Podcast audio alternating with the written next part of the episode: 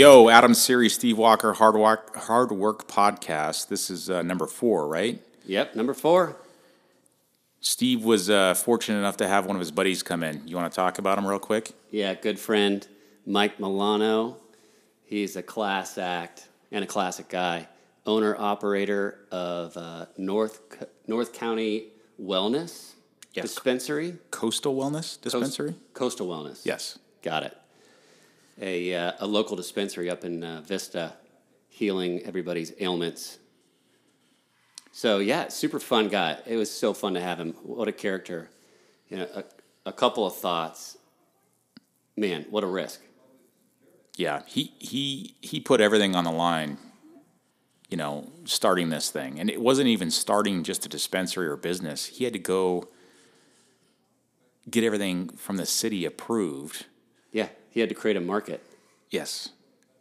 You weren't even allowed to open a dispensary when No. he when he started unpacking this. So, yeah, it's it's super inspiring having having an idea and then having the the gut check to say, "All right, I'm going to go create this in Vista.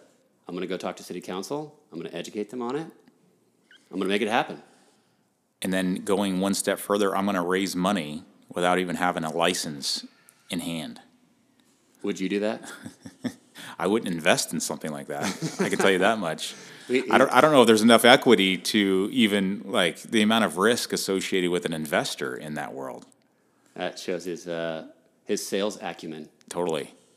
Yeah, no, it's it's incredible. So super fun story, and you know he's he's had to deal with with lots of ups and downs through this process, making that happen, creating a market in Vista, boom, COVID.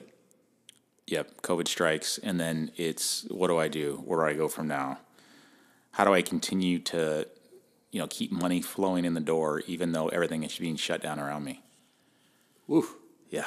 super fun. I, I think the other cool takeaway is, you know, just dive in headlong, make changes, adapt. There was there was a lot of adapting going on, so I, I that's another key takeaway is get in, grind, adapt. Yep.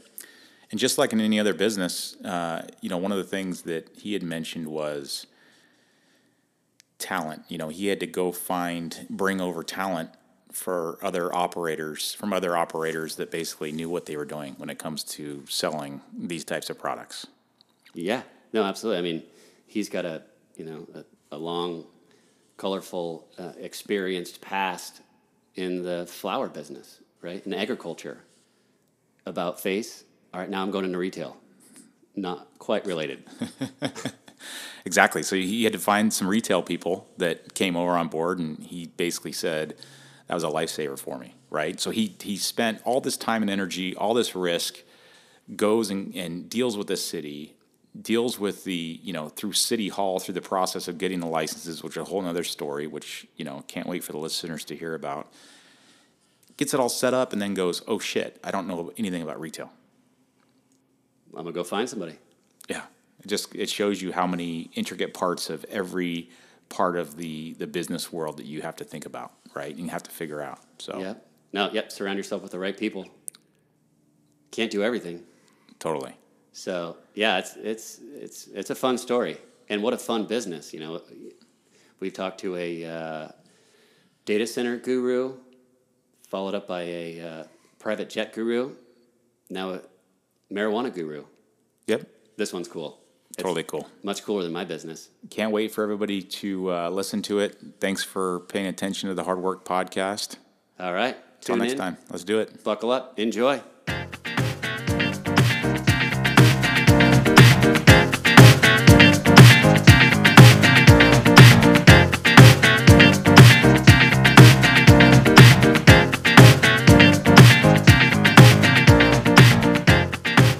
Welcome back to the Hard Work Podcast with one Adam Seary and Steve Walker. Super excited today. Good friend, entrepreneur extraordinaire, Mike Mellano. Thanks for coming along. Hey, my pleasure. Thanks for having me. Awesome. Real quick, you know, July 16th, Friday, we're uh, in Steve's office drinking, what are we drinking? Macallan? some table scots some 12. some 12. Mike already mentioned that why aren't we having the 25? So That's a great. I mean, come on. I drove all the way down here from. I know. Adam drank it all last time he was here. Oh, fair enough. Fair enough. Awesome. All right, let's jump into it. Um, so, so, Mike, let's let's learn a little bit more about who you are, where you came from. Tell us a little bit about your past. So, Mike Mellano, my past, uh, pretty much born and raised in uh, North County, San Diego. Well, sorry, born in Riverside, moved to North County when I was two ish. Grew up there, went in the military. So, so you grew up in Oceanside. Oceanside, but right on the border of Fallbrook and Bonsall. So, although I lived in Oceanside, I went to school in Fallbrook, Bonsall, in that more rural setting. And it was even more rural then. Way more rural then, yeah. So pretty pretty out there. We used to ride horses and motorcycles everywhere. I could ride a trail from my house to the harbor on a dirt bike up the river. That's awesome. That was fun. you should have just bought every parcel Yeah. of land on the way when you're when you're driving there. But yeah, that would have been a good idea. yeah, we probably couldn't have got you for the podcast if you'd have done that. totally. awesome. So, so your your family moved out there, and what'd your family do? So the uh, the family had uh, is in ornamental cut flowers. So my grandfather came from Italy in the twenties, um, got in that business, and the business just grew. My dad went into that business.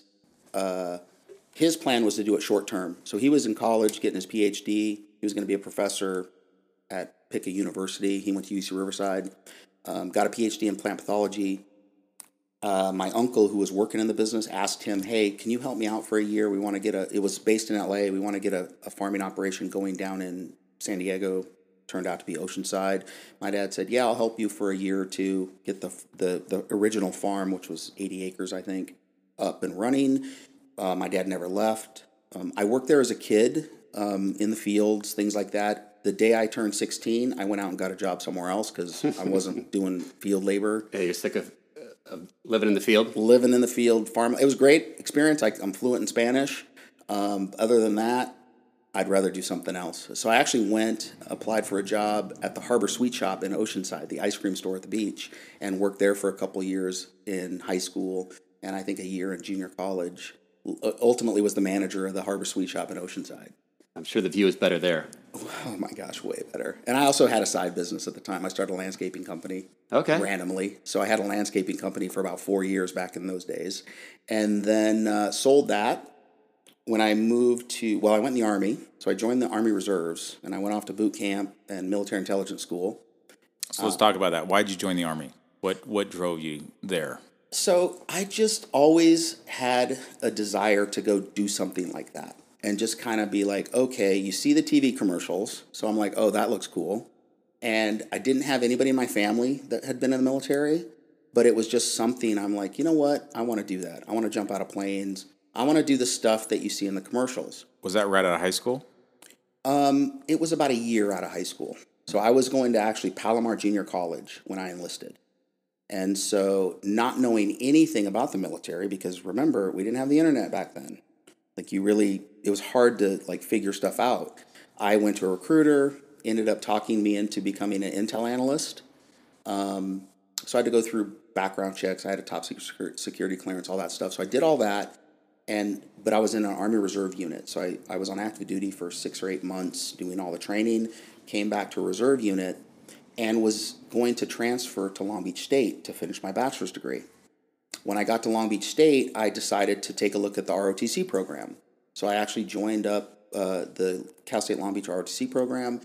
Uh, when I finished college at Long Beach, I became a, I got commissioned as an officer, and I went into the combat arms. So I went from intel to infantry. So I was an infantry officer on active duty in the uh, 10th Mountain Division.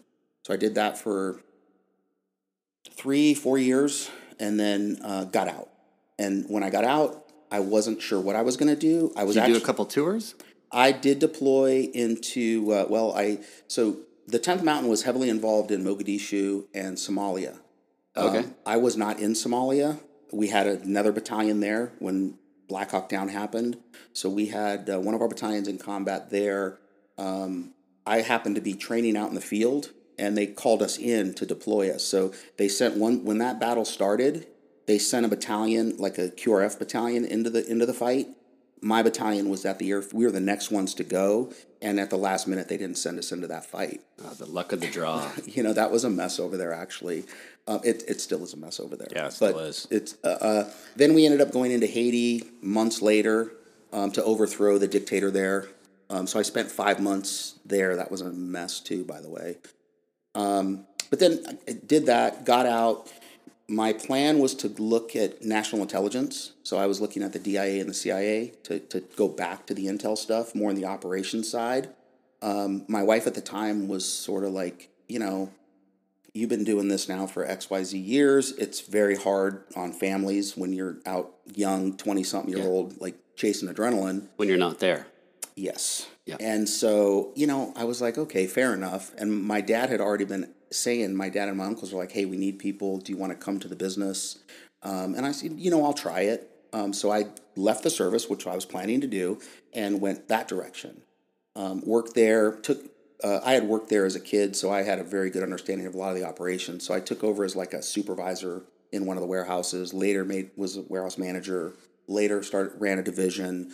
Later, um, became the CEO. And that that company, we have farming operations in Carlsbad, California, Oceanside, California, very large farms, hundreds of acres in cultivation. And then we have multiple wholesale distribution facilities where we would sell to, like out in Vegas, we have a facility where we sell to the hotels and event companies. Um, we sell to cruise ship companies, retail florists, supermarkets, things like that. So I did that. How's that being your dad's boss? Well, actually, by the time I was a CEO, he was already retired. Oh, okay. So I actually worked for the board as the CEO, obviously, and our board was comprised of half family members and half outside directors. Got it. And so, you know, there is family dynamics involved, obviously, which can be a big challenge.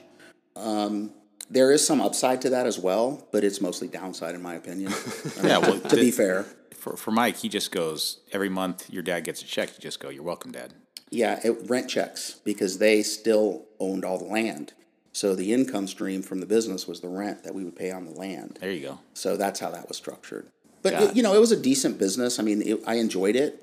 Um, it just as cannabis started to become a thing, and this is probably going back now to fifteen. I started to like look at cannabis as an option. Me, never had smoked weed in my life. Didn't care if people did or didn't. Just wasn't a thing for me. Didn't even have. I, I used to think that medical efficacy of cannabis was complete bullshit. I just thought people wanted to get high, no problem. I used to drink, so whatever. As I started doing research in it, I'm like, wait a minute, there is some efficacy of this. So I started to come at it from a little bit different perspective. And then as the laws were changing and California was shifting from its old Prop 215 model to the MCRSA law, the medical commercial medical laws. And then the, the dialogue started around legalization for adult use and recreational around Prop 64. So to me, that was the opening for this is going to be a huge business. Did it have anything to do with your company's like flower business history? Like kind of like you know same same environment, right? Kind of growing flowers versus the whole med- Very similar. Versus growing flowers. versus glo- yeah, diff- different type of flower. Cannabis plant, what you smoke on the cannabis plant is a flower. So it, it is right up that organization's core competencies. So you're like, I I I get this. I can figure this out. I can scale it. I, understand how to scale ag, Yep, and I've at the time, this. yeah, it's it's I can do that in my sleep. So you pair that with a, a, a higher dollar crop like cannabis. Yep. To me, it seemed like the perfect fit. Um, I was the CEO of the company at the time. With our climate. This is, I mean, particularly Oceanside, because inland Oceanside has a little microclimate that is amazing. It's low humidity, but still very temperate. We don't have to deal with mold and mildew issues that you would typically have to deal with. Like some of those grows in Monterey and Ventura, they have a lot of issues with powdery mildew, mold, things like that. In Oceanside, we don't have that but you still get moisture. we get enough, but not enough to have the issues. Got it. Another five miles inland, it's too hot. Yeah. So it's like a perfect little microclimate. So so I thought it was a great idea. Presented it to our board as an idea. They were not interested in it. Um, in the meantime, I Was was there pressure inside of Mellano to grow, or how was the business doing? What like what what made you look at this option? Uh, there's always pressure to increase sales in any business, and of course, Mellano. We had, you know, there's organic sales, there's acquisition sales, there's new markets, there's, you know, so I was looking at all those options. Um, I saw this as an opportunity to be a new business line, subsidiary entity, separate company, and maybe create some brands around our organic original branding. Um, was sort of the concept. Now, nobody really knew this at the time. I had started growing myself because I wanted to understand how it worked. I'd never even seen a cannabis plant, really. So I went out, went to one of those hydro stores, and I said to the lady behind the counter, I said, Hey, where can I find some tomato plants? Yep. And she said, Well, Air, air quotes. yeah, air quote, tomato plants. And she's like, well, we're not really allowed to talk about stuff like that here. And I said, well, you know, if you were allowed to talk about it, like, who would you send me to? and she goes, hypothetical. As, yeah. you, as you slap her a twenty dollar bill. so I did a round or two with her on, well, if you could talk about it, like, and she finally was like, call this, call this person. So I called somebody, I bought some plants, stuck them in my avocado grove, um, 12 plants, right? Prop 215 legal medical grow. And it was a disaster because I didn't know how to grow them. Then I started reading, learning. Um, didn't tell anybody. Not a single person knew that I was doing this because I just didn't want people to know what I was doing. Even though it was legal under Prop 215, I was just like still stigmatized back in 15, 16 ish. Yep. So then I figured it out. I put up a couple greenhouses, um, started growing that way. This is all in your backyard. I live on eight acres in rural Vista Okay. County, and so it's in the middle of my avocado grove. Got it. And uh, presented an option for Mellano Enterprises to maybe set up a subsidiary enterprise to go after this business. They were not really interested in it. Um, in in fact, they thought it was a pretty bad idea. And so I thought about it for a while. I'm sure in a family business they were very yeah, gentle wide- in their delivery. wide open to that new. I mean, like what an opportunity, right? I could see this is going to be a massive industry in California, and it we, we're still at the tip of the iceberg, right? So you know, long story short, I decided to leave the business, stay on only as a director, and um, go after cannabis. And what I, I needed to, you know, increase my income, supplement my income now because I just gave up a pretty good job. Yep. And so I did some consulting. I did a little cannabis consulting, believe it or not, even though I didn't know what I was doing in cannabis because I had business experience. People liked that I was dabbling in cannabis and they liked the large scale ag component that I had as my background. So did that as I spun up let's my let's growth. back up on that that decision to leave. Like, was that a two week decision? Was that a six month? Was that a I've had it. I'm doing it. I'm taking my goldfish with me. I made that decision very quickly, um, but I did talk to my coaches at the time, um, Ivy, another coach that I used at the time, and said, "What do you guys think about this? Is this insane? Because I pretty much already decided to do it." And they're like, "No, I think that's a good decision for you." And so I ran it off a couple people, um, and then again, can I spin up my little play around grow into something substantial enough to replace income, which I did. So I put up a grow room, I built a 16 light grow room right in the middle of my grove. Um, and I set up a collective. It was a legal Prop 215 medical grow under the collective umbrella. Um, did that. And that's what I wanted to learn. I wanted to learn how to do this stuff. Because my original vision for what I was going to do was I was going to s- focus solely on cultivation because I had the background in cultivation already. Yep. And um, of course, we all know when you have a business idea, you have to adjust it on the fly, which is what I did. I saw the opportunity to go into retail, and I said, hey, if I can have the production end and the retail end, that's where the value is. Everything in the middle is easy to do.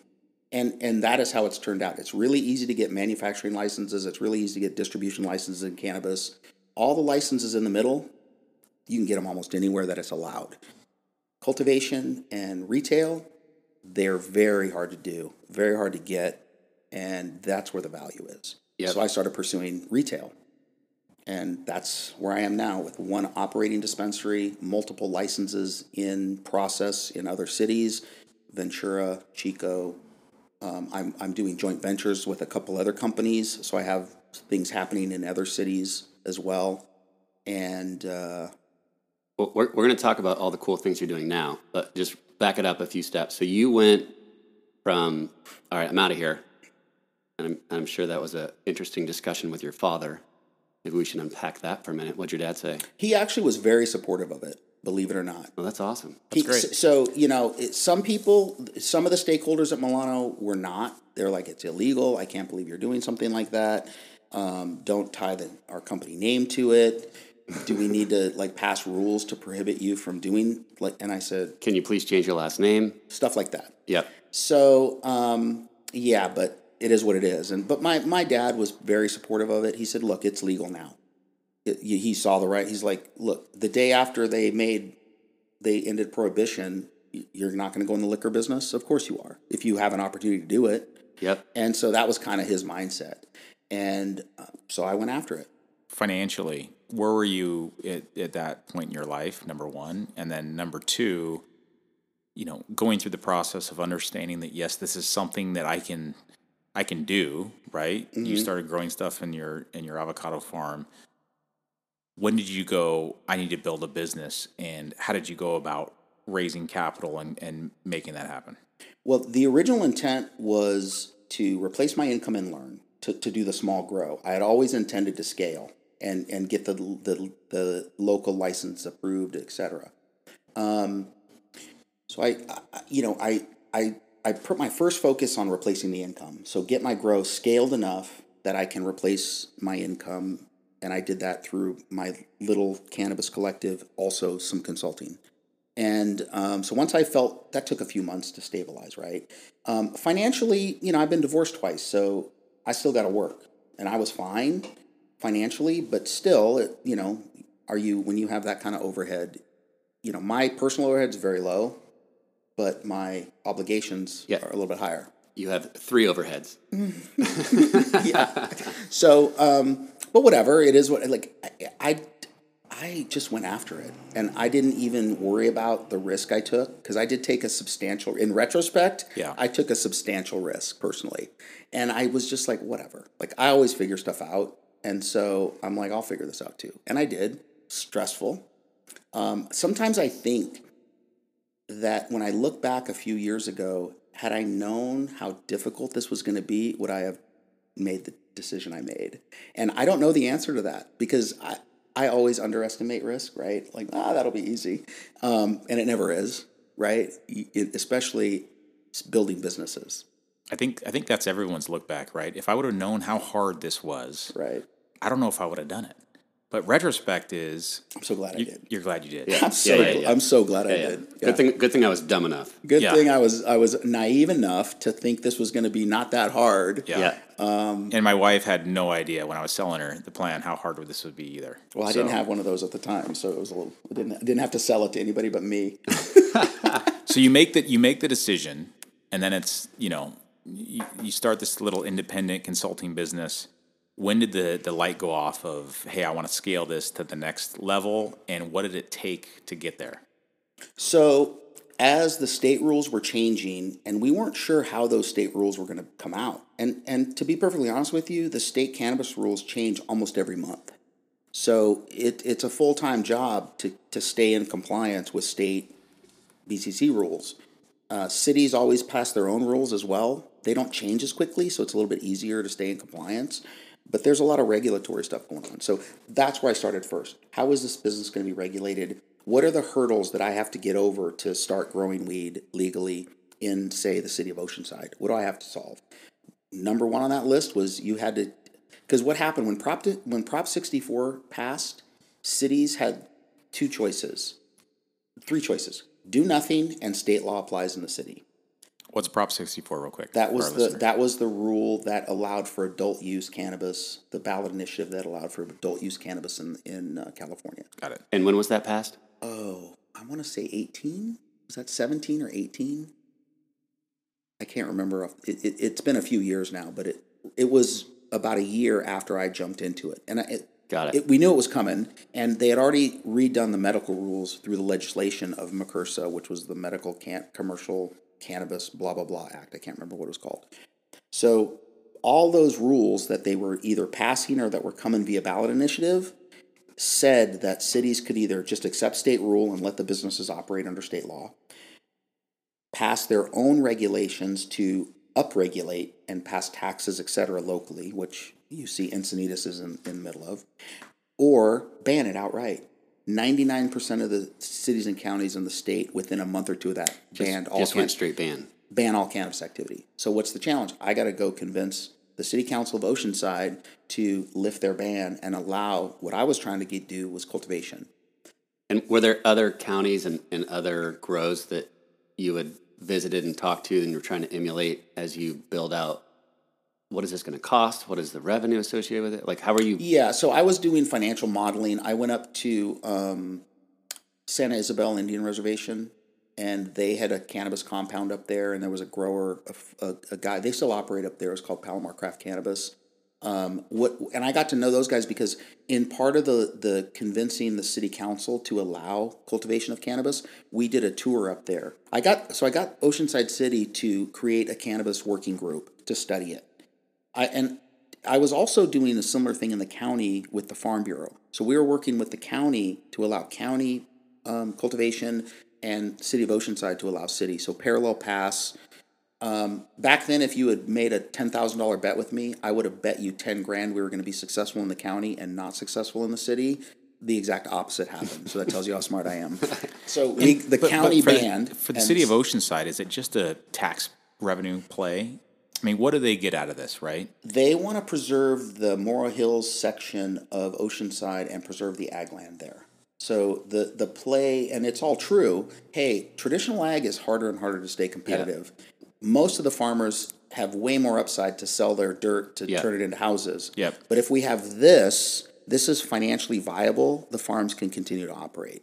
So that was the, the message, and it's a great message. It's actually a true message, and uh, they bought into that. So we were able to get a majority of the city council to allow for the the, the use, the licensed cultivation of cannabis in the Got city. Now, to, originally they wanted to put us indoors. Oh, you can only do an indoor grows, indoor grows, and I said, no, no, no. This climate's perfect. Like, why would we burn all that energy? The business parks in Oceanside are already over full with so so now there's no warehouses to rent. To Yep. like it, it just didn't make sense. So I Yeah, there's already no vacancy as it is. yeah, it's hard to find a space there. So it's like it's, it's the opposite of green to go gr- to go to grow green indoors in Oceanside. It doesn't make That's sense. exactly. I said we're going to burn so much electricity, and my my optics on cannabis is, in not in the near future, indoor cultivation is going to be uncompetitive because it's about nine hundred dollars a pound to produce high quality cannabis flower indoors. In a mixed light, high end mixed light facility like they have up at Palomar Craft Cannabis at Santa Ysabel, like I'm going to build in Oceanside, you're around three or four hundred dollars a pound for very similar quality. The economics of that are obvious. Yeah, that's that's not a little difference. Yeah, it's huge. Yes, and the utility rates in California are only going up, Yep, up, up, and up, and that's one of the major cost drivers in cultivation is electricity cost. yep. It's just like the data center business. Absolutely, very similar. Yeah, you move them to where the power's cheap Power's and cheap. the and the, the climate's cool, so you, And you can, can circulate. bypass. Yeah, Yep. uh-huh. Interesting. So all of this is coming. You're a change agent, pulling on the farmers' heartstrings that are making decisions. Mm-hmm. You get them to say yes to the dress, or, or Yes. walk us through that. yeah. We got it was vote by vote, so I would meet with the council members, and you know say, hey, show them show them what the opportunity was. Um, they they got them to create the study group, and me and another friend of mine, Joel, we helped them basically write the ordinance and got it in front of council and believe it or not, we got it to pass. And so that was a that was a really big win for us to Yeah, get. that's a huge moment. Yeah, and it was like I had deployed investor capital. Yeah. I had taken a lot of risk, my own money, investor capital, and I'm like, oh man, I hope this works out. You'd already raised money I raised a little bit of money, yeah, just just be- a few hundred thousand. just before they they had passed anything. Yes. That's exciting. Well, and, and so you know, I'm pitching this to investors. This is a, a, a huge risk, right? I had a backup plan, right? If this failed, I would move to another city, but Yep. still. And back then, it was costing us a couple hundred grand, two, three hundred thousand to put these applications together because they're not simple applications. You've got lots of engineering work, security, everything. Now we do them for a hundred ish because we've streamlined the process and, and even less in some instances. But back then, I mean, you're taking a big risk. And then, then the city at the last minute made it competitive where they were only going to issue five licenses. And this is specifically for the grow. Yes. Yep. And so then that's what cities do is they make this competitive. And so I'm like, okay, well, I can compete. I ended up getting the highest scoring application in the city. Yeah, because you wrote it. I basically, yeah, Yeah, that helps. does help. So, but you know, we got it done, and then I immediately had an opportunity to work in Vista politically. So most cities in North County had bans, still have bans. Uh, we worked with City Council in Vista for retail. They said no. Um, we did a ballot initiative, and the ballot initiative was for only medical because when we started the initiative process in the city, the the Prop sixty four, the state Prop sixty four that allowed for adult use had not passed yet. So you can't. So we submitted, we got it passed, had to go through a pretty long process to get our licenses in Vista. And then, you know, it takes a year or two. Once you get a license, it takes a year to, to get opened. And then I opened. So, so walk us through that. Uh, how many people applied for this license? Like, what does that licensing process look like? City of Vista was going to issue 11 licenses, and they had about, I think it was 34 or 36 applications. And the original, the way the ordinance was originally passed on the ballot, it was first come, first serve. So, first license in gets reviewed. If you meet all the requirements and nothing ge- gets your license, your application disqualified, you get a license. So, so are you camping out at the court steps like you're going to a Britney Spears concert? We did, in fact, put a plan together. Danny Wise and I worked together, Danny Wise Cake Enterprises, to we at it was one in the morning, about two weeks before this the application period. We showed up on City Hall and set up a pop up and start a line. Two weeks? Two weeks out. so we, we actually created a sign that looked like it was an official city sign and stuck it there that said, This is the official Measure Z submittal line, and sat in line. And obviously, we hired people to help with it all, but it was quite a little operation. Now, So was somebody there present for two weeks straight, uh, we, there or did you just have like a uh, no, no. We had warm bodies no on the ground for two weeks? two weeks. And so here's the funny thing. Did people thing. start lining up? they started copying us. We we had deals and we had the first four spots tied up. We had I was in space three, like guy in space one, guy in space two, three, and there was a guy in four, and then people just started showing up because it started to get in the news. And um, I think when we were done, there was like 57 people in line behind us. Now the city did not like that. So about two in the morning on night one, city code enforcement shows up and tries to throw us off. He's like, "This is private property," and I had all the printouts. I'm like, "Well, sir, you know, city hall is public property."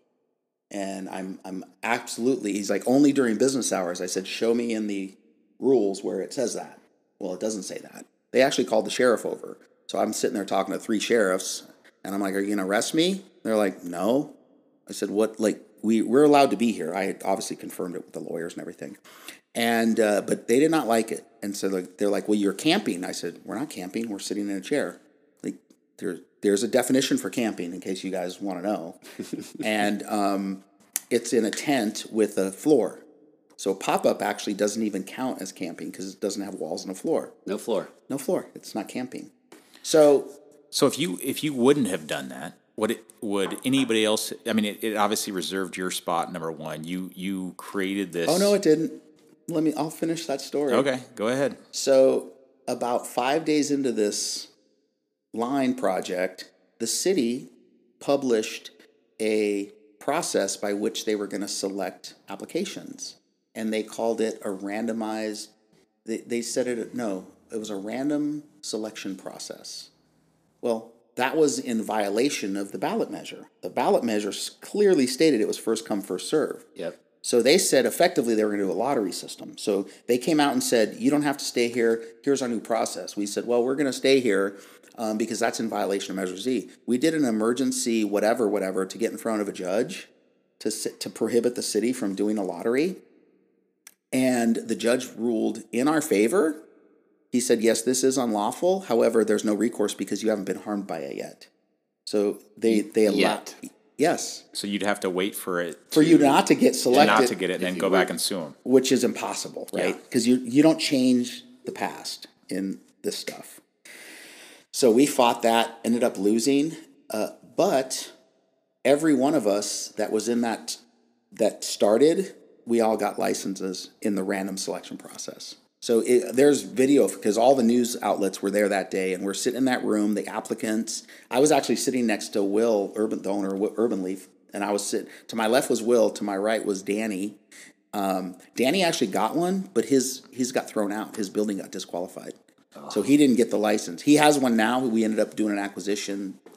So so the so the morning comes. They let everybody in. What is it? The county courthouse or whatever. City Hall. City Hall. City so Hall. They, they so everyone just gathers in City Hall and they randomly start selecting who it is It was right there. the most bizarre scene. The only person that could go in the room was the applicant. Okay. He had to go in that room with a ten thousand dollar application fee, cashier's check, and a hundred thousand dollar cashier's check to demonstrate financial ability to execute.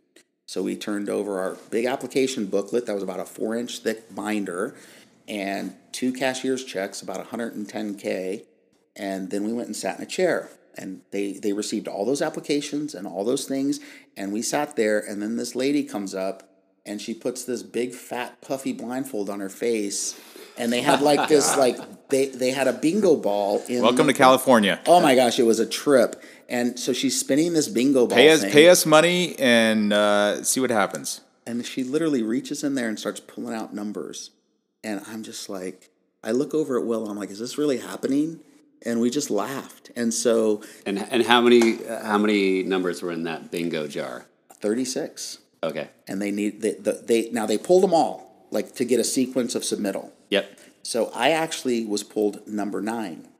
So I, I'm like, that was one of the happiest moments of my life because I'm sitting there stressing, and he pull, they pull one out. It's not me. They pulled. And how much money did you raise at that point? I was in it for like 500k probably between everything I had done. So I and probably a couple hundred of my money and 500k of investor money Based off of a lottery. based off of a like me trying to pull this off. So it's kind of an important moment. It was an important moment. Did you start crying? No, I was. I would have started crying. Yeah. I was so stressed. I'm almost about to start crying. and I, I was so like I, got- I they pulled my number out number nine. And i was like thank god. And i and will had got pulled out at like seven. So he had already got one in vista. And i'm like i'm like fuck you will. You already got three dispensaries. Like i don't even have one. And so then they pulled mine out and he looked over and laughed. And this i said to him i'm like hey you want to buy a dispensary in vista? But uh, and then you know we went through the day. They pulled all the way to number 34 i ended up as number three because all those ahead of me were disqualified for one reason or another like improper this document Im- i mean because that was a thing too like the quality of what you submit Yeah. matters um, there was a woman that showed up that day to try to she said oh i want to submit an application for a cannabis dispensary where do i get the form like, like she just showed up to the DMV. Where, where's the form Where's the- counter? and and we were all standing there after being there for almost two weeks, going, okay, Lady, Yeah. just turn around. pretty much. It was funny though, Oh, but yeah. So got that license, and then that was that. I mean, execution, build it out, get it going. Um, It's a great story. So so so walk us through that. So you get the license, you immediately are, are eligible to start business, right? Well, you have to submit plans, uh, you know, building plans, tenant improve, all, all the normal stuff you would have to do, which is, Got it. And you know that all takes time. Yep. So you have to go in that the planning timeline. So I started, the, you know, the building I, I had used was occupied, so that the the existing tenant was leaving, so I had to wait for the existing tenant to leave. But while I was waiting for that, I was doing plans and permits and everything, building permits, tenant improvement stuff. So we were doing all that. We started the project. and at this point, are you are you in, are you in it for raising more money or No, I'd already covered. So I raised another five hundred to do the execution. got it? So you know I, that was once you have a license, it's pretty easy to raise money, right? And just as for the entrepreneurs out there, we don't need specific numbers, but did you? How much of your company do you have to give away for that initial? It sounds like you've raised a million dollars at this point. Yeah, so I raised- stage, I raised- five hundred. Yeah, I raised five hundred on a four million dollar valuation, which I used future discounted cash flow modeling for that valuation, This is, uh, and this is pre-license. pre-license. Nice. Pre-license. So you so got, people you had a believed in four me. million dollar value without a license. Uh-huh. But that was that was conservative. There were there were people out raising money on hundred million dollar valuations with air, and I was I- The, the Shark Tank uh, valuation. It's crazy stuff, right? And so I thought it was reasonable actually for, you know, and those original investors are going to do very, very well, which, and they should. Yep. And then I raised the next um, round on a fifteen million dollar valuation. So I raised just another five hundred k on a fifteen As soon as you won the lotto. As soon as I won that because I needed that money to execute. It's an eleven million dollar uh, ball that she picked. Yeah, with the with the puffy pink Pretty much. Yeah, I would have started crying. blindfolds. I was so happy that like I literally was like I can't believe this just happened.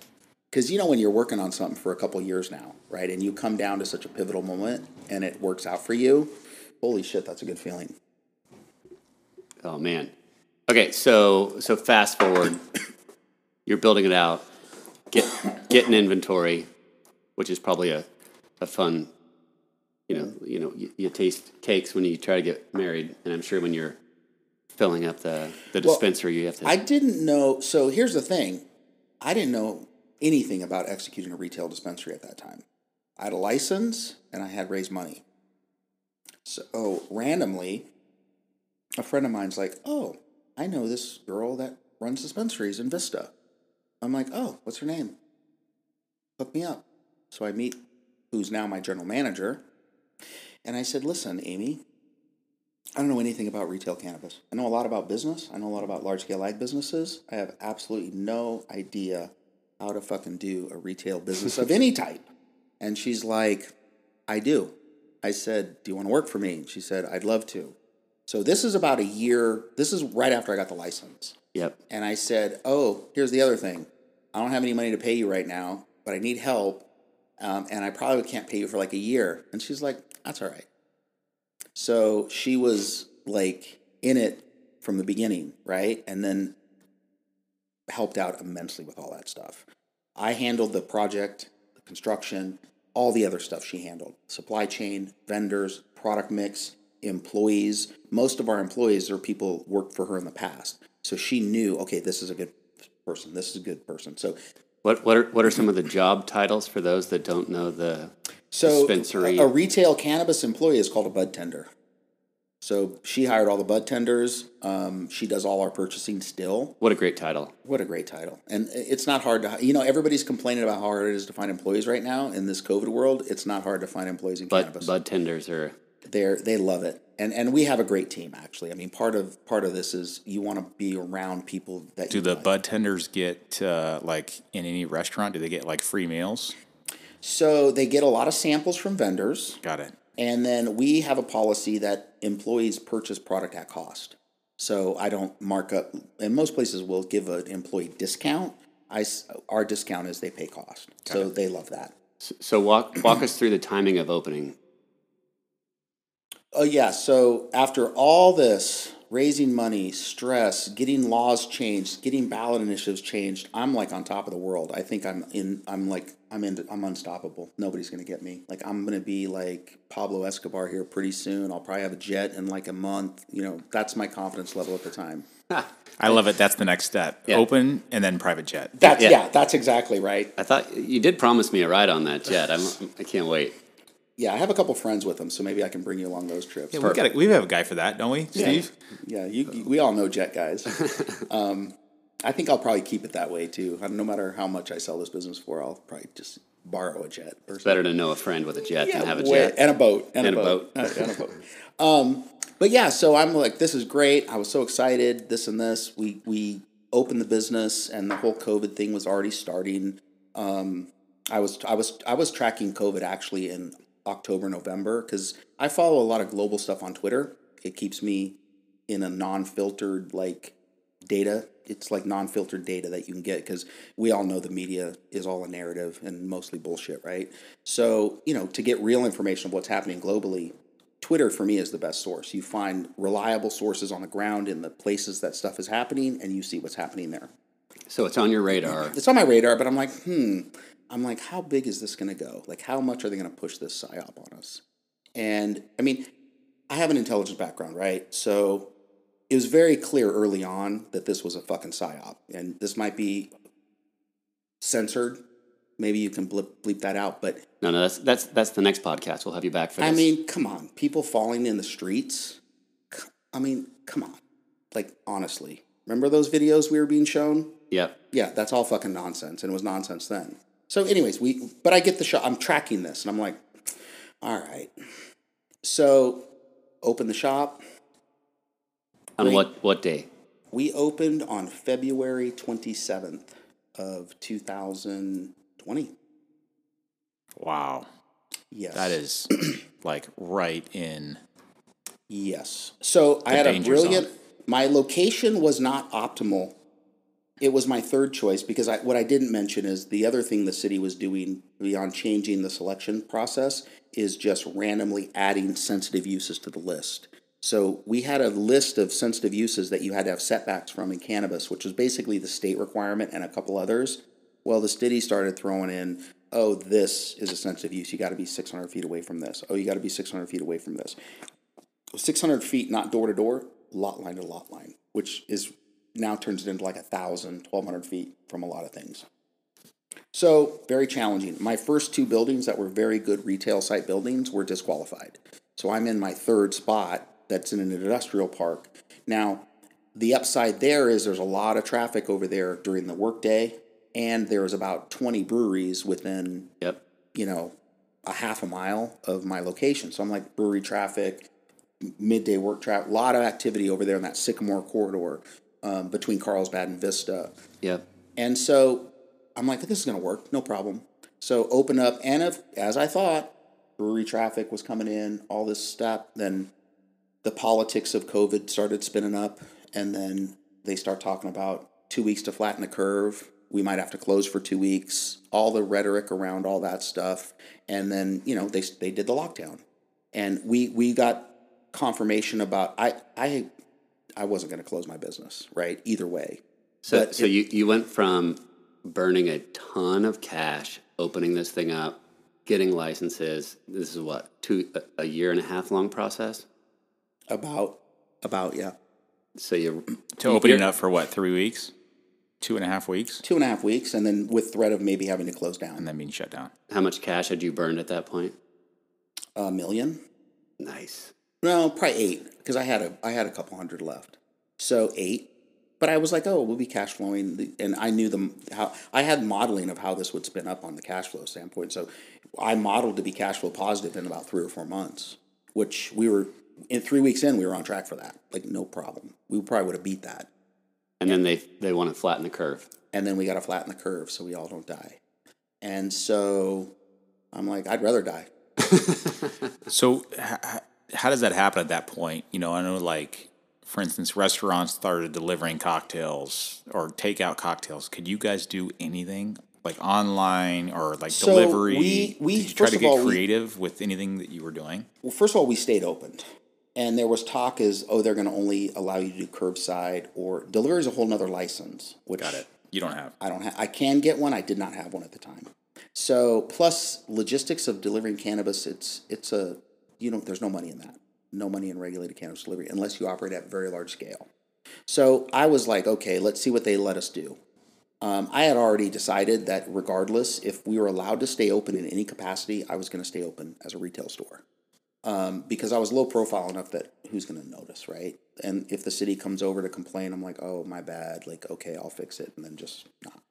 Um, but anyways, we were allowed to stay open, but the problem was that entire part of the city Yeah. became like abandoned, like all that all that all that foot traffic you were referencing. gone, Yeah. All the breweries, probably half of Gone. those are probably gone now. gone, gone. Yeah. Businesses gone. The traffic in those business parks gone. One night I was working and it was me, Danny, and sometimes Amy. That's it. Like we were just grinding it out. Like sometimes I was working 15 hours a day, seven days a week for an extended period of time. Um, and one night I walked up to the, it was raining, and I walked up to this intersection of Sycamore and La Mirada where my business park is. And Sycamore is six lanes and it's always busy. There was no car to be seen. I could have laid in that street and then maybe every 10 or 15 minutes some random car comes by. So I'm like, oh, this is not good. And the media did a lot of publication of cannabis businesses doing really well because for that week, just like supermarkets, people Yep. mobbed us. So we had a really good week and then it just died. Yeah, they just got inventory to Yep. last them for a month or Yeah. They got their toilet lasted. paper and yeah. their It was all the same stuff. so we- medicine. because they were anticipating we close. We were going to close. So you know, everybody got a little bump, and then cannabis took a big hit. Um, people don't talk about it. They say no, but like some of the shops, I, I mean, the fact that I took a little hit and then started slowly growing again was pretty good, actually. And uh, but some of the established shops that I know of did had fifty percent sales decreases for a period of time when that happened, depending on Yeah, where they because were, they were located. already established. They were established. And, they- and let me guess, you weren't, you, you didn't qualify for uh, the PPP program? No, I tried. I did try. I did try for that. There, there was no aid programs or anything that we could. You went to apply the for. wrong place, dude. Um, no, that's a joke. Anyway, so so how long did it take you to get out of the COVID scenario? I mean, obviously you guys stayed open. We stayed Uh, open. Did and- you and- just dribble along the bottom for a while and then figure it out? Did you we- reinvent yourself? What did you have to do to get get through that? we we just we we changed a little bit of our marketing. Um, we tried uh, some things. Um, I really zeroed in and got really schooled up on Google and Google Business and how to because here's the thing. Yeah. Old school weed guys are like weed maps, weed map, weed maps. But the only people that are on weed maps are old school weed consumers. The new consumers are not on weed maps. They're on Google. And so I'm like, okay, let me dial this in. So I hired a company to Yeah. Because if you're on weed maps, that means you smoke too much weed. Yeah. You're going for everybody And else. we are still obviously on Weed Maps. But Yep. The mo- most of our business comes from. So I dialed that in to drive my Google traffic. Wait, Weed Weed Maps is like a Google tracker for dispensaries. Weed Maps is an old school app from back in the day where people find dispensaries. Okay. Like back in the black market days. okay, And there's a couple out there still that are for black market, but the mainstream Leafly and Weed Maps are the two primary weed listing Got it. apps. And Weed Maps, um, again, it's like number five in traffic generating for my business, where number one is um, Google. And so I, I played with all that stuff. We, we we modified. We would do some events, but business picked up. So you know there was the COVID, the the initial COVID two weeks that I think we're still in, or maybe we're not. I can't remember. Um, and then all of the masks and the, these protocols and all these protocols that we were supposed to do. And I mean, I didn't. I did minimal. I didn't put up all those barriers. I'm like, it's a you know a plexiglass thing ain't stopping a virus, right? Come on. So I just kept my business as normal as I could, um, and we just operated. And then uh, as last, so in the summer, like after spring, you know, it started to warm up. And you know, if you track the metrics of COVID in the county, they were never much, and they still have never been much. It was, but you know, I tracked that very closely. People became more comfortable coming out. Some of the breweries opened, like outside opened. So, so about half of them started to reopen. The business park traffic still has not come back to what it was, but it has increased. And then we went through that whole thing, and then, believe it or not, they locked us down again. Right in September, they did another lockdown. So all those people that had opened, all those breweries that had opened, closed. Now some of them didn't. Some people are like, "Uh, uh-uh, I'm not, not doing it. No. And um, so, but we really didn't start a, a nice growth hit until the first of this year. And one of the things that was interesting, and I, you know, I've been pretty much living my life through COVID. My gym didn't close really. Um, several places that I go, like, were air quote closed, but they still operated through the back door, bars and stuff like that. I just lived my life, right? And then as more and more people and things open, people were out. So you're you're out and about, you see a lot of people out. I was amazed that when the, the governor said on the 15th we're opening back up, how many people were out after that? Because I'm like, what have all these people been doing?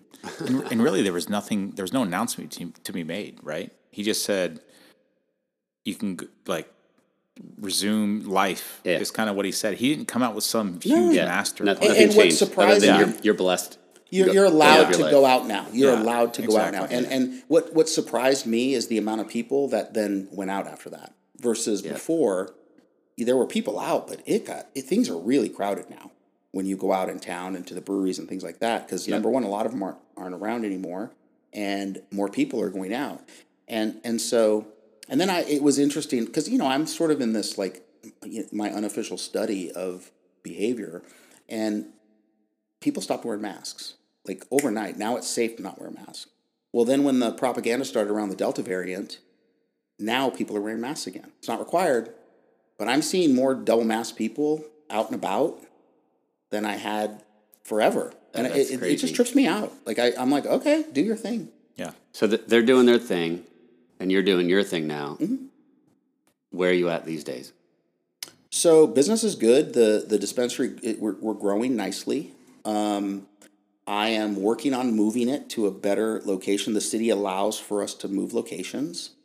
And, um, and where were you at on your projections and where you are today? Were they So my sales today are where I should where I was projecting to be by month 4 without COVID. And we were on track for it. So I am about a year behind sales projections based on their response to COVID. And so whatever, it sucks. I'm profitable. Um, the valuations are there. I'm getting congratulations on that? Thank you, thank you. The valuations are, are, are just going up. I'm getting offers regularly to, to buy my business, which I don't intend to sell anytime soon. And um, I'm going to move it to increase the value and increase the revenue.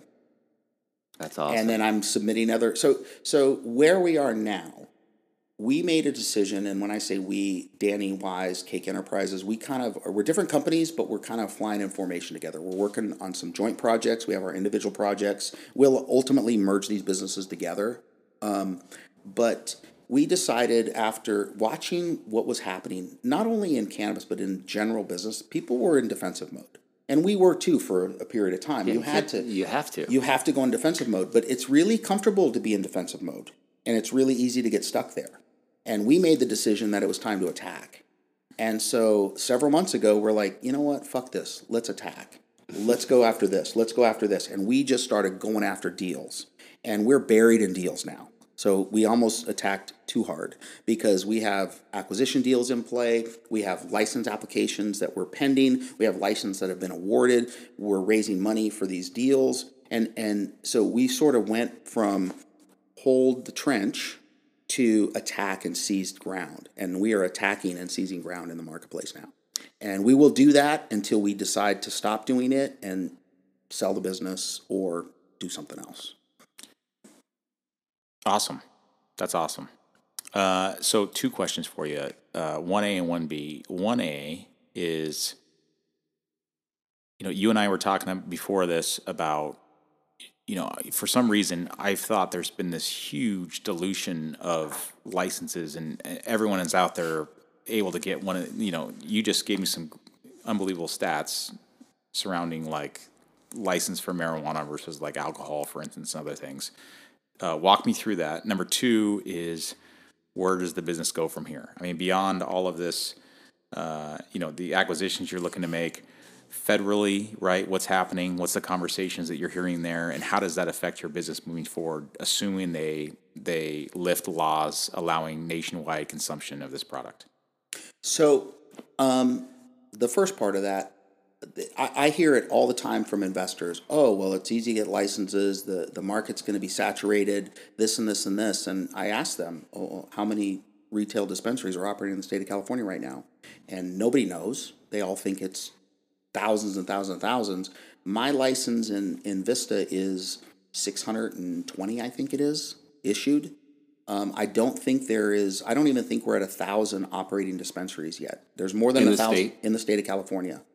Um, for reference, in the black market days, San Diego County had close to 700, is what they estimate, operating illegal dispensaries.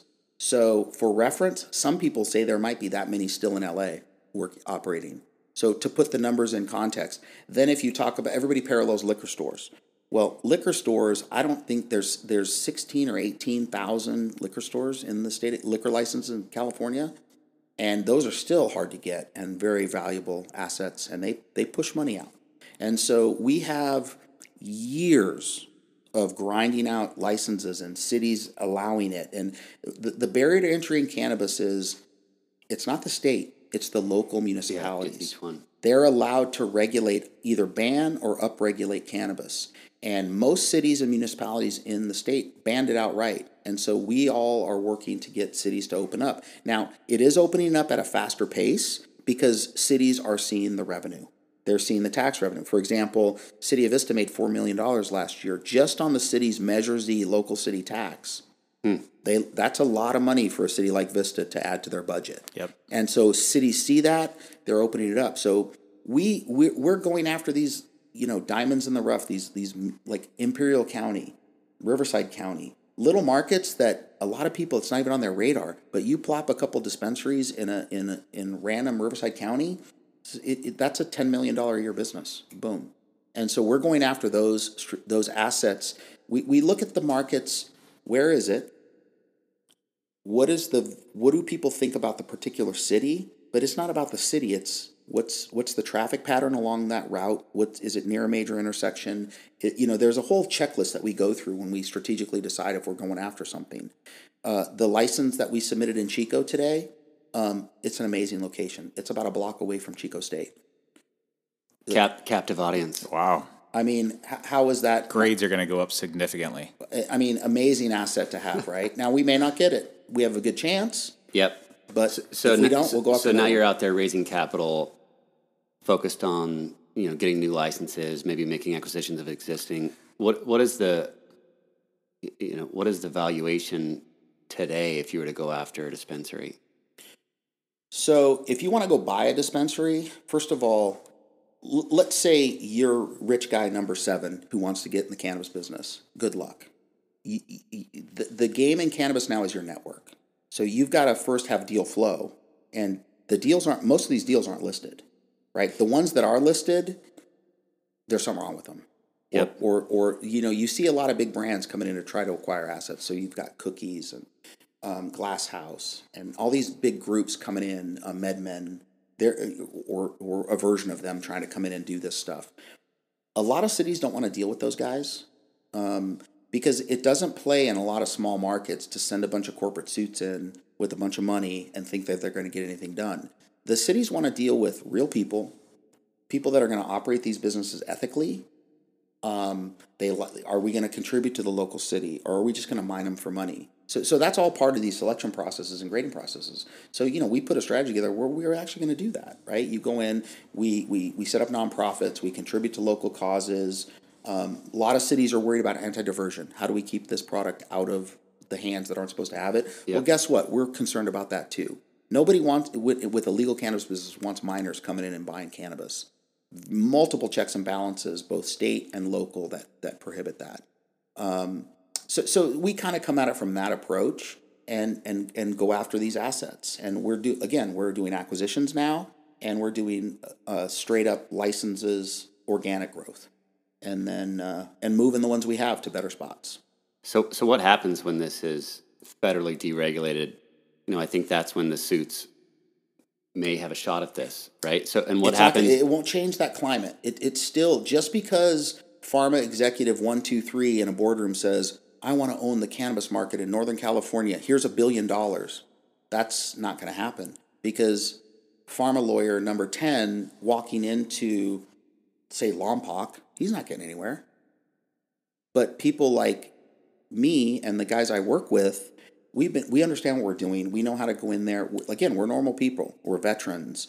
You know, we have these programs in our dispensaries where we provide cannabis products to people that can't afford it. Compassionate care programs, things like that. My shop in Vista, um, we have the the we have twenty percent off if you're a veteran. That's one of the highest veterans discounts around. And regulated legal cannabis is expensive primarily due to the tax structures and all Yeah. the, all the taxes involved. So we do a lot of stuff like that to help people get get cannabis that can't really afford it.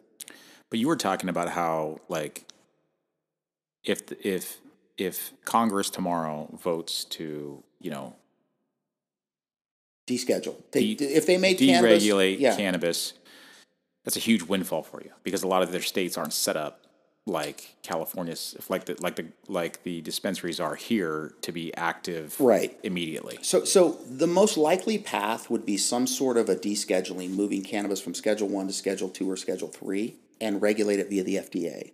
And what we would hope is going to happen, and most people think is going to happen, is they're just going to take away the federal prohibition.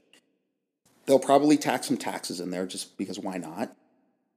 And then they'll leave it up to the states. So some of the states that have bans still will probably have bans. Yep. The states that don't have bans, though, will be opened for us to transact over state line, particularly from my cultivation side. So, as I spin up my cultivation licenses, um, we would then be able to sell our brands and our products into other states. Right now, you cannot move cannabis products over state line. That is federal trafficking. So a, a grower in California cannot sell to even a legal market in Arizona or Nevada. But once you cross that state line, you're federally trafficking a, a, a drug, so to speak. Ten years in jail. So no one's no one's doing that. But when they deschedule it and move it from that level, there'll be mechanisms to transact that way. Um, I think that'll just increase the valuations of the businesses. You'll have way more access to capital. Uh, banking will be easier. Like for example, we can only take cash in our store. I have ATM machines there, Yeah. but no credit card transactions. Isn't crazy? Yeah. That's ridiculous. Most banks won't deal with you. I, I actually do have a bank that allows it. Um, it's an out of state credit union. Um, so I'm lucky enough that I have armored cars pick up my cash, deposit it. I operate my business like a normal business. I have normal payroll. I pay with checks. A lot of guys can't qualify for those bank accounts. It took me about four months to get vetted to allow me to open that bank account, and a lot of That's guys can't do that. It is really interesting. So you got these guys. A vendor comes in, they made them twenty k invoice or something. They're counting out twenty k and paying cash. They're paying their payroll with cash. Like the cost of that and the overhead and the risk of that is substantial. Absolutely. And most cannabis businesses in the country in legal states operate that way. So, so what is your uh, five-year vision of coastal wellness? So coastal, where, where my businesses will be in five years, I my guess is I'll probably be looking at a two to three hundred million dollar valuation. Probably be doing top line. Oh, what am I going to be at? I'll be at one, two, maybe a 70, 80 million revenue. Across how many dispensaries you think? At least four. And then my cultivation would be another 70, 80 million dollar top line. And then whatever the valuation models are, I think conservatively it'll be in the multi hundreds of millions. What are your biggest threats facing your industry right now? The political fla- favor of cannabis switches and they start, oh, this little kid died of a cannabis overdose. True or not, they'll make a story up about it, right? So, so like they did with vape. Remember VapeGate and the, the whole vaping crisis a couple years ago? Anybody worried about that today? Have you heard about that lately? Did you hear about it 24 7 in the news for about a month or two? You did. Yep. Basically, they decimated the vaping industry, both uh, nicotine vaping and cannabis vaping. Said they were going to pass a bunch of rules, make all these changes. None of that ever happened. The sales are back now, by the way. Yep. No one, no, one's dropping dead from vape either. So my worry is the political winds will shift and we become a target again. Yep. and they target us politically. And when you have the political talking points and the media in lockstep with those talking points it's you, you can't escape it. So i we, we think we talk about that stuff often like what if this happens? What if they get us with a cannabis gate what if they you know how, how do we maneuver around this um, so that to me is one of the biggest issues unlikely to happen i think because the revenue that we're generating for these municipalities Yeah. Yeah. The tax. Yeah. but it is a threat, and I, I that's something I worry about. Well, I hope that doesn't happen. Me too. Um, yeah, as as you just go through this, you know, think back to grinding it out and spending 15 hours a day in the store and even even making the decision to do it, raise the money, even though you had no license. Like, why did you do it? I did it because I thought I could do it, and I wanted to do it. I thought it would be an interesting little endeavor, and it's a great adrenaline rush, right? When you take a risk. You know, I got a lot of adrenaline, did a lot of adrenaline chasing in my twenties, like in the military and stuff like that. Well, what happens if you're familiar with adrenaline chasing activities? It becomes harder and harder to get that hit. Well, putting your entire financial um, net worth and other people's money at risk is a pretty big adrenaline like Totally. hit, right? And so, it, it- and I can be a deal junkie, right? Like I get so wired when I'm in the middle of some of these deals because it's fun. And then you know, there's the win of it, or then the loss of it if it if it doesn't go right. Yeah, which is where the adrenaline comes Yeah. from. yes, and so I mean, I enjoy that, and um, I I will be out of this though. I I will exit this business in two to four years, depending on the climate. Like I, this isn't. I mean, the pace I operate now is not sustainable long term for me. Right? Um, it's fun now, but I will exit the business in in probably 24, 36 months. I'm thinking uh, if our tempo now. You, you will have had enough adrenaline for. Uh, No, I'll do something else. I, what I'll do is take a bunch of money off the table. That way, I don't have to worry about that piece of it, and then consult or maybe go. to- imagine the adrenaline rush when you put all that on the line. That won't happen. I say that now. I Yeah, say right. that now. Yeah, and I'll then you get the you get the money, and then you go you go. I've got to I've got to make money with this money now. Yeah, yeah, yeah. Let me go start a mushroom business because we all know that's coming, right? The the the psilocybin. Yeah, yeah. The magic eight ball has, mush, has mushrooms. That'll be the next the, the next blue ocean. Yeah, Um, yeah, who knows? I mean, it's right now. Like I, I you know, we're, I'm pretty tactical with th- all these deals in play, but I'm always I always try to take a minute and set back. I have this giant whiteboard in my office, so I've got all this stuff. So I like to take a sit back and be like, okay, is this all this tactics aligning with my strategy Yeah. of sell it, make it, and how and where, and then how do you fund it?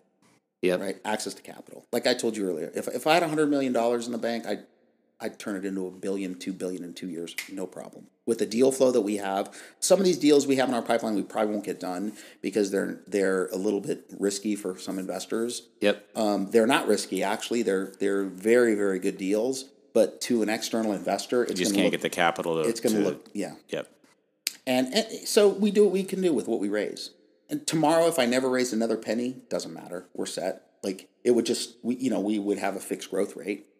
You know, you, and, and I'm going to switch how I how I do this now, like how I raise. What we're starting to do now, both in cake and in my business, is so we we, we put a little money in the in the the corporate, the Green Venture Farms, which is my corporate shell. Um, but we're going to fund most of these deals at the deal level. So I'm going to go out to high net worth individual two and say, hey, do you want 20% of this dispensary? It's two million bucks. We use that money to fund everything, the buildings, the work, everything. And then, you know, high net worth individual gets to say, hey, you know, I own a big chunk of, you know, coastal wellness, whatever city. Makes Or- them sound super cool And at dinner. that matters. Yeah. That absolutely matters. And it, it's a fun thing to be in. So it's like uh, treated as like uh, SPVs, like special purpose vehicles, right? Exactly. So you got the, the the the parent company up top, a bunch of silos down to SPVs, different locations, all funded by individual d- investors that have Yep. a piece, all while the parent company owns a percentage of each one of those coming down. Absolutely. Look at how far the uh, weed industry has come. There you go. We're using big words like special purpose vehicles now. You only get to use that word if you deserve it. exactly.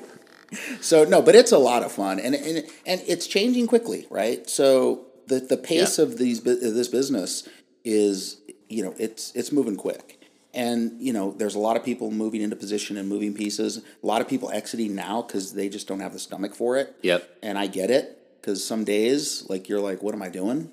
Yep. Why did I do this? This is miserable. And then about five minutes later, I'm like, let's go.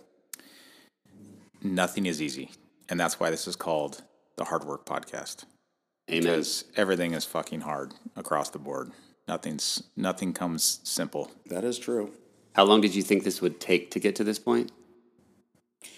When I started this, I thought I was going to be a billionaire by like two years later, and I'm about four and a half years into this.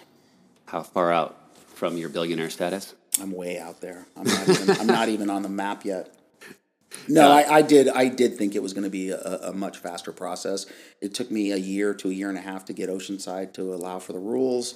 took us a year in Vista. Then execution takes a year or two. And Not and- and- camping on the not- city yeah, hall. City, yeah, you're camping in the city hall, or or literally in me one night in my dispensary building tables. That wasn't in your business plan when you uh, walked the investors through it. No, that was not part of the plan. Um, lawsuits, you know, like the city passed, Oceanside got the ordinance done, they issued the license, and then someone sued them, right? Because they said it was improper issuance of licenses, and you know, so that t- litigation stops the whole process for seven, eight months. So you know, just stuff like that happens, and it, you you expect it, but whatever.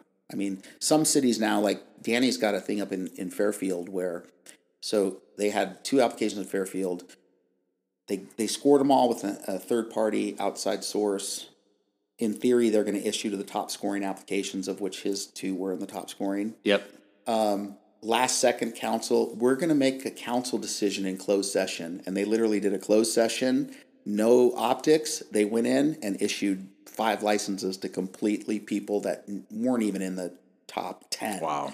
Okay, so you don't think there's going to be there's now they're they're getting buried in litigation for that Sure. because you know it's like here's the process. Everybody invests a lot of money. I mean, some people buy buildings, like they actually go in and buy buildings on spec, and then the city changes the process.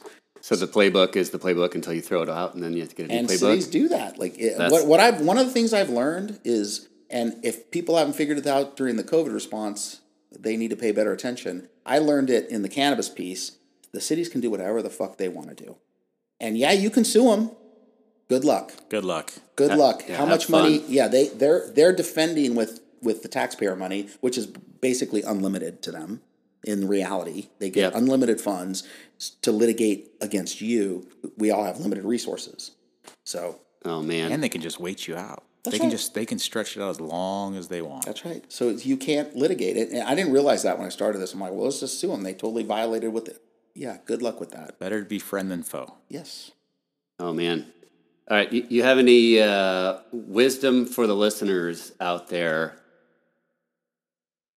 as Uh, as they go through looking at either opening a business or they're dealing with their business day to day and and suffering through it? Any words of wisdom?